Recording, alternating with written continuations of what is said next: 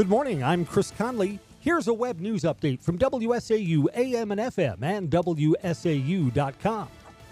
Polls suggested Donald Trump was sitting on a big win in South Carolina Saturday. He indeed won that state's primary. I have never seen the Republican Party so unified as it is right now. Trump says he's moving on to like victory that. in the fall.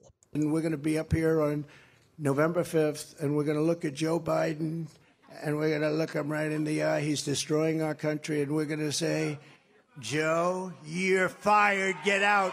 Get out, Joe. You're fired.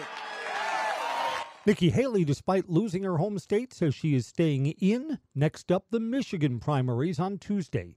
A state lawmaker's been named in a campaign finance scheme that involves former President Trump. The Wisconsin Ethics Commission is alleging the campaign finance violations. State Representative Janel Brandtjen and Trump's Save America PAC allegedly helped move $40,000 to the campaign of Adam Steen, who lost to Vos in a Republican primary in 2022. That violates donation limits by individuals. The commission also accused eight other people and the Republican parties from three counties of getting involved in the scheme. WisPolitics.com initially reported the story on Friday. The commission cannot prosecute its findings on its own, but has sent its reports to local district attorneys for review. Bob Hague, WSAU News. Some of the money involved in this transfer came from the Langlade County Republican Party. Terry Brand says he believes the party did nothing wrong. I feel we followed all the laws, and it just happened to be some laws that Robin Vos was part of making.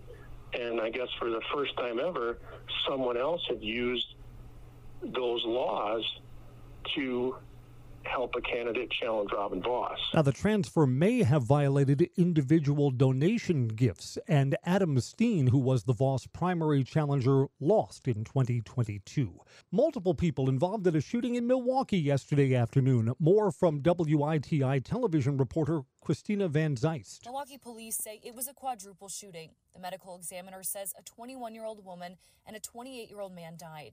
Police say an unidentified man was also shot and is in serious condition. A 23 year old was also shot and is expected to be okay. Police say a 25 year old was arrested. Investigators believe the shooting is domestic violence related and related to a physical fight.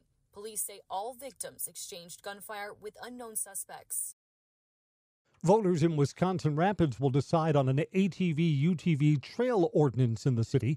Mayor Shane Blaser says he's worried about teens driving small vehicles on city streets alongside much larger vehicles. He says that's a safety risk. you know, just trying to wrap their brains around 12 year olds potentially going down the roadway and potentially on roads that a semi could be on. The local ordinance was not ready in time to be on the ballot this spring. It'll be voted on in the November 5th general election. This is sad news from the Wildwood Zoo in Marshfield. They've had to euthanize their male cougar, Thunder. Thunder had been suffering from fatty liver disease and was no longer comfortable. They say normally a big cat has a life expectancy of about 12 years. Thunder was 16 years old, arriving at the zoo in 2008 with his sister, Star. Now, the News 9 forecast. Here's meteorologist Justin Loew. In the forecast for today, we'll have a good amount of sunshine developing in the afternoon. It'll be breezy with a high of 57, quite mild. A southeast wind at 15 to 25 becoming south. Tonight, just a few scattered clouds and temperature not dropping too far, down to 34. For your Tuesday, variable clouds with some record high temperatures likely, a high of 62. And then Tuesday night turning sharply colder, and we could see a bit of light snow. I'm News 9 meteorologist Justin Loew on AM 550, FM 99.9, WSAU. Get a forecast to your phone. Text weather to 39327 from WSAU and WSAU.com. Chris Conley, WSAU News.